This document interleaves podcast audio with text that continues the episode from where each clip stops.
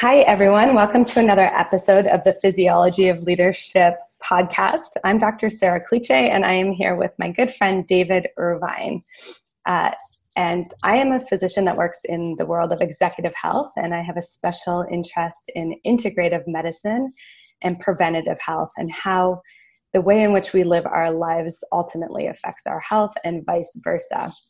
And David uh, works in the world of executive leadership as well. And he really brings a special approach to leadership um, to encourage people to become their most authentic and aligned and best versions of themselves. And we've been working together for a while, chatting chatting a lot about how our two worlds intersect.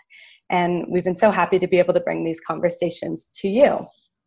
So, welcome everyone. And uh, we've been talking a lot about the impacts of stress on both our biology and our behavior. And this week, we're going to chat a little bit about some of the silver linings that this pandemic has brought to us. Well, welcome, Sarah, and it's always it's always great to have these conversations, and I learn so much from you. And I just think it's very fascinating this notion of combining physiology and leadership, and, and how the physiology of what's going on in the world, how that impacts me physically, and how that impacts the way that I interact with the world, whether it's my work, work with my team, my colleagues, uh, my family members. So you, it, it's all, as you say, it's all integrated together. And to bring some awareness for ourselves and to our listeners is uh, something that we're both really passionate about. So it's always great to have these conversations. And you know, you bring up this notion of the silver lining in COVID um, this week, as we do this session, you know, Alberta has now been shut down and that we are in a place of isolation, we're in a place of lockdown. But I think it's important to understand a couple of things as we go through this. So I, I think the important thing is just to acknowledge the grief. And, and I really believe let me backtrack and I'll share my own experience through this COVID experience, which is now, you know, it's we're into December now. So I, what is that? Ten months that we've been through this lockdown, or at least this uh, pandemic. Um, for the first two months, well, first of all, when when this lockdown happened, as you know, my business is working with groups. So I basically had two years of my calendar wiped out. I became basically unemployed. And I have learned that there are seasons that we go through, emotional seasons. And everybody that I was talking to, all of my colleagues, within the first week, were all talking about this is a great opportunity. We're going to repivot. We're going to make something out of ourselves. And I wanted to punch them in the nose because I believe that the opportunity comes when we honor our own experience and it, it, there's a there's a cardinal rule in in the motivational speaking business is that you don't give a motivational speech at a funeral. You don't walk up and say in a funeral this is a great opportunity. Uh, it might be true. Like i think of how my relationship with my father has evolved since his death uh, 35 years ago. I'm probably closer to my dad today than i was 35 years ago when he was alive because I don't argue with him anymore. I sit quietly with him today and I realize his spirit and I realize what's underneath that. But if if someone would have said this is a great opportunity at the funeral, I would have punched him in the nose. The same way that I wanted to punch people when they say let's pivot and make something out of this. Now, my frustration was is that I wasn't ready to make a move. I needed to honor my experience of shock grief, depression, anger, all of the stages of grief that I went through for those first, I'm going to say, two to four months when the pandemic first hit us. Um, I, I, you know, uh, there was, I, I, couldn't connect with, I couldn't have my kids visit. I mean, I could, I could give you a long litany of reasons. I, you know, my identity was taken away my whole identity with I, I understand that I'm over identified with my work, but I went through a real I'm going to call it a depression. Now I have learned, and we'll talk about this more as during these these these podcasts, that I have learned how to get through dark periods in my life with consistency and with strength and to keep up a certain discipline and routine so that while I went through the dark times, I didn't just succumb to my desires and succumb to getting dark with it because I'm very prone to getting depressed. And I know there's certain structures and disciplines that I needed to sustain. But the one discipline that I was very critical is to stay connected to myself. So I want to say we're going to talk about opportunities that come from this. And since that time, my business has evolved into realizing that, uh, you know, I can really reach many, many more people developing online programs, offering, offering online master classes, uh, offering all kinds of courses, uh, videotaping our retreat, uh, uh, and so that I can bring all that material to people online. That has evolved since. But I want to really say that before the opportunity comes, connection has to take place connection and acceptance and being with ourselves. And that's the real fundamental message in our work with leaders, isn't it? That unless we're aware of ourselves and aware of what's going on for ourselves and the impact of whatever is going on on ourselves and the people around us, we really can't make what we call authentic change. We can get into being a cheerleader and say, yeah, this is a great opportunity, but it's going to be hollow as a leader if we tell our people, uh, yeah, this is a great opportunity, if at the same time we don't simultaneously really take the time to connect with them starting with connecting with ourselves. So that's going on for a, kind of rambling for a long way. Does that how does that speak to you? Yeah, I think you're 100% on point. So I um I've been thinking a little bit about, you know, the fact that I sort of casually introduced this talk, you know, as the silver lining. And I'm sure a lot of people might have had a or might have a major reaction to that. And so I'm I think we're still too close to the situation for for a lot of people to see any sort of silver lining because there's a lot of trauma and a lot of hardship that is going on you know today. And i think maybe people were feeling a bit better this summer and then you know with this second hit it's so fresh again and people are having to make such um, sacrifices and hard decisions you know with this most recent shutdown. Um, and some people have had enough time to kind of move through it start to evolve and really start to see some of the positives that can come out of such a dark time. But really honoring that experience and, and recognizing yeah this is hard and it is affecting me. And i do miss my family and you know i have lost a piece of my identity or you know so on or so forth is really important because just stuffing that that experience and trying to move forward and slapping a smile on our face is is really inauthentic and that will come back later i think to bite us so honoring the toughness that is going on is incredibly valuable and imperative, really. I, I look at it, Sarah, as four emotional seasons. And one is sort of the winter, which is the survival season where we have grief and anger and loss, um, where we have fears, a variety of some of the what we call darker feelings. Mm-hmm.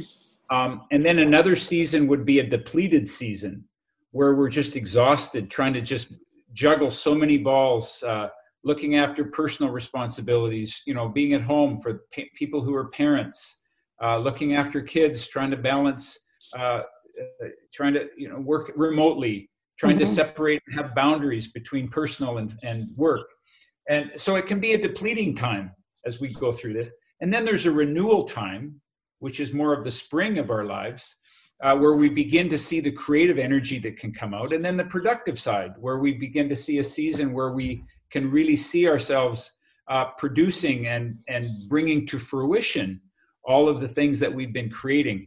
And I, I think what's really important is to stop. And those seasons can last for minutes, and they can last for months. Yeah. And and I think we can evolve in and out of those seasons. It's not linear, just like in, in if you live in Canada, you know it can it can snow in July, and we can be out in Calgary certainly here running in shorts in January. So it's not it's not delineated, but it does give you a bit of a sense. What season are you in right now? And to really honor that. And the one way to get through seasons that we are, it's okay not to be okay, and it's okay. Uh, to, to be in a season that's a bit dark and we, we, I have learned in my life to trust that the way to get through these seasons, the way to see the opportunity, if I come back to my funeral analogy, the opportunity is actually in the grief. The opportunity is not in the death, but it's how we handle the death. As we go into the grieving process, we can begin to appreciate there's richness as we are as we stay honest with ourselves. There's richness that can come. The loss, uh, when we experience, for example, the loss of not being with family members this Christmas, this holiday season, in that process, we can actually emerge some creativity. If we'll honor the loss, we can say, you know what, there could be creative ways that we can connect this year. You know, we're having a big family reunion on the weekend over a Zoom call, and I'm connecting with cousins. I'm looking forward to it for, with cousins that I haven't seen for years and haven't been in touch with. And we're going to reconnect, and we've developed. Well, that creativity came in my mind because I stopped and I allowed myself to feel the loss of not being with the people that I would like to be with. Absolutely. And I love, you know, this whole concept of seasons. I mean, I feel like I can rapid cycle through four seasons sometimes in a day. You know, and I'm I'm quite far from my family as many of us are right now. And this will actually be the first Christmas that I don't get to spend with them, which is a miracle considering I made it through medical school and residency and still somehow got home every year for Christmas. But family's super important to me. And, you know, I'm going through this this sort of dissonance of emotion where I'm so sad to miss that. And then, you know, in the next moment, I'll I'll consider the fact that I've been so busy and I'm really tired and having that time off at home might actually allow me to catch up and feeling a bit of relief about that. And then feeling guilty about, you know, seeing some positives of not going home because it means I don't have to travel and, you know, I don't have to spend two full days in airports. And so it is challenging and i think really just allowing ourselves to feel that uh, and then move through it and know that like you said it's okay to not be okay for a few minutes but also to to sit there and process that so that we don't take that out on those around us. Because sometimes i can go through this in the day at work and it's not fair for me to sort of move into my next patient encounter and have them you know suffer the consequences of me being in that dark season at that moment. So to really allow space to process because it can you can move through these things pretty quickly if you feel them in their entirety is what i'm finding yeah and i think there's two requirements around that it, well there's several but I, two come to mind sarah as one is to be aware mm-hmm. and to accept this is where i'm at and then also to have a community that we share this with it's really hard to get through these seasons alone. You begin to think, as I have gone through a lot of my own darkness in my life, you start in, in my depressive times, it tends to be isolating. And then you think there's something wrong with being in this place. And community, as we say, sunlight is the best disinfectant. And, and, and when you bring it out into the open, you don't have to put it on Facebook and put it uh, and hide behind a public persona, but to share it with at least one other person to realize I'm not alone, who can hold the space for us to say it's okay to be have a winter right now. It's okay to be in this dark place right now, who can really hold the space. And honestly, you begin to accept that the darkness is okay and you begin to realize there's no such thing as a double night. The sun will always come up Absolutely. if we just embrace the darkness and then in the darkness, we can find the richness of new opportunity. And I know that sounds trite, but it, it really is true that we really won't stay dark when you allow yourself to really be there and feel it in your body. And this is where I might defer back to you. What happens in those dark periods it, during the opportunity of evolution? What happens to one's body? How does that impact the body? Well, I mean, this is really complicated, and I think you know it involves, and I guess people, you know, people become dark for different reasons, right? And I, I think we have to be careful not to oversimplify these things because mood and anxiety disorders are very multifactorial, and what we're finding out now is that you know this whole concept of just neurochemical imbalance is is not the entire story. And so sometimes, you know, we might actually have a genetic predisposition or a neurochemical imbalance that's going on that definitely increases our risk, our risk of staying dark for a long period of time where it becomes actually a clinical disorder. And I don't think that's what you're talking about right now. I think you're talking about some low mood or, you know, some emotional intensity um, rather than pathological depression or anxiety or more serious mood disorders. And correct me if I'm wrong. No, you're absolutely correct. And it's very important that we make that distinction. Right. Because we don't want this podcast to be prescriptive this yeah. way. We're talking about our own experience and we're talking about the principles of this. So I'm really appreciative of you bringing that element in. But I do think the important thing is that we know that even if you're somebody who does have a predisposition to mood disorder, our environment really matters. You know, and our environment is what can often tip us into going into that dark place and staying there for a long period of time. And so that's a big concern, I think, from the medical and general community right now that these tough times are going to precipitate a lot of mental illness. And where I think these conversations are so important is that if we have strategies to sort of work through these things and to get to the other side quickly and to have support teams and have mechanisms in place to sort of buffer our stress on a daily basis, our risk of actually developing pathological mental illness will be so much lower. Because it's never one thing or the other, right? It's never just um, nature and it's never just nurture, it's the two and so i think you know as i move through my studies in integrative medicine what i learn is the more that we can do to control our environment and that really that really includes our emotional health and our social health as well which is why i love doing this podcast the more resilient we'll become and the less risk of developing disease will come will will have so so these strategies that you're talking about are absolutely important. Um, we just need to keep in mind that there are other factors that people need to be aware of when considering these things. And if you know if you are in one of those really dark places and you're having a hard time getting out then seeking out professional help is help is always really important.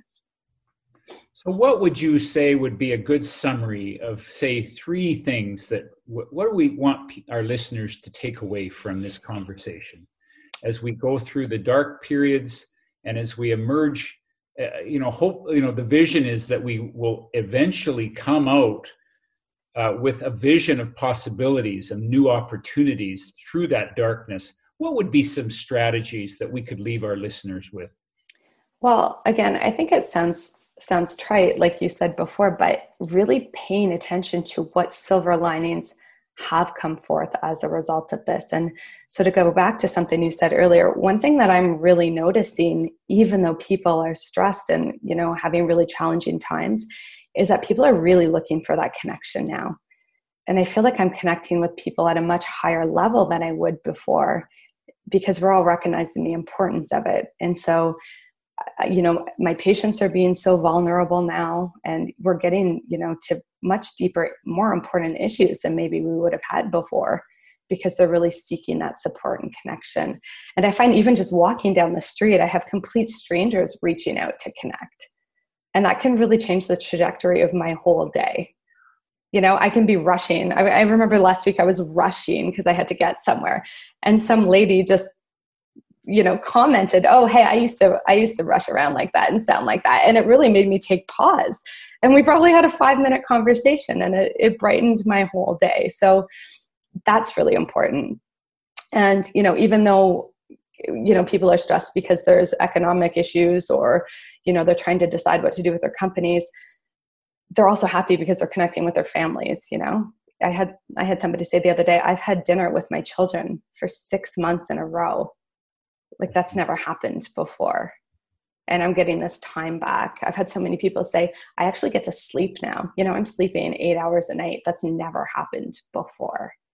Mm-hmm. i have time to cook at home. I have time to exercise. So these these things that are fundamental to our health and wellness and our happiness this pandemic which has wreaked havoc on the world. And i'm not trying to dismiss the suffering of people at all but there are some some lessons to be learned about you know what's actually important what do we need as human beings to be well. And i think you know the situation has sort of shoved that in our face a little bit. It's so really me, taken the, the opportunity here is to go inside and to do some reflecting about what really matters in our life. And i can tell you for myself uh, one of the silver linings. I'm not traveling so much you know I, I i am not missing the airports. Yeah. And i'm just you know enjoying you know the time all the creative time that i would spend on the road. I was on the road 80 days a year uh, last year. And to have that taken away is not such a bad thing to really you know there's there's a lot of time in there to reflect on what really matters in my life and to spend time with the important people in my life. Even if some of that important relationship gets done through technology and through facetiming and zoom calls um, that it's possible to keep those connections up yeah and i think you've just been the most amazing example to watch through this as to how resilient we actually are as humans. Because I remember, you know, eight months ago, you were like, I don't know what I'm going to do. I'm a speaker. You know, what will I do? and to see you transform through this, you know, the past couple of, um, of months and just really start to build this amazing business that's so different, but that's flourishing is amazing. And I, and I really think that it does speak to the resiliency of humans. We are adaptable. And so if we really allow ourselves to go through the processes that you've talked about and come to the other side we will figure this out. And yeah the world's probably going to change but it's changed a million times before. And you know we're really smart. I think we'll get through this. And we can't do it alone. We have to i know i've had to tap into a lot of my resources you being one of them a community in in our supporting of each other. And uh, so let's continue on and we hope that we've left both realness and opportunity uh, you know a vision of opportunity here as people connect with what they're really meant to be in life. And uh, thank you very much sarah it's always enjoyable well thank you i learn so much from you every week i love our chats Okay, we'll see you all in two weeks, everyone. Hey, everyone. I hope that you enjoyed this week's episode of the Physiology of Leadership podcast. Just a reminder that this podcast is for educational purposes only. This podcast is not a substitute for professional care from a doctor or other qualified healthcare professional. This podcast is provided on the understanding that it does not constitute medical or other professional advice or services. If you are looking for support on your journey, please seek personalized care from a qualified medical professional.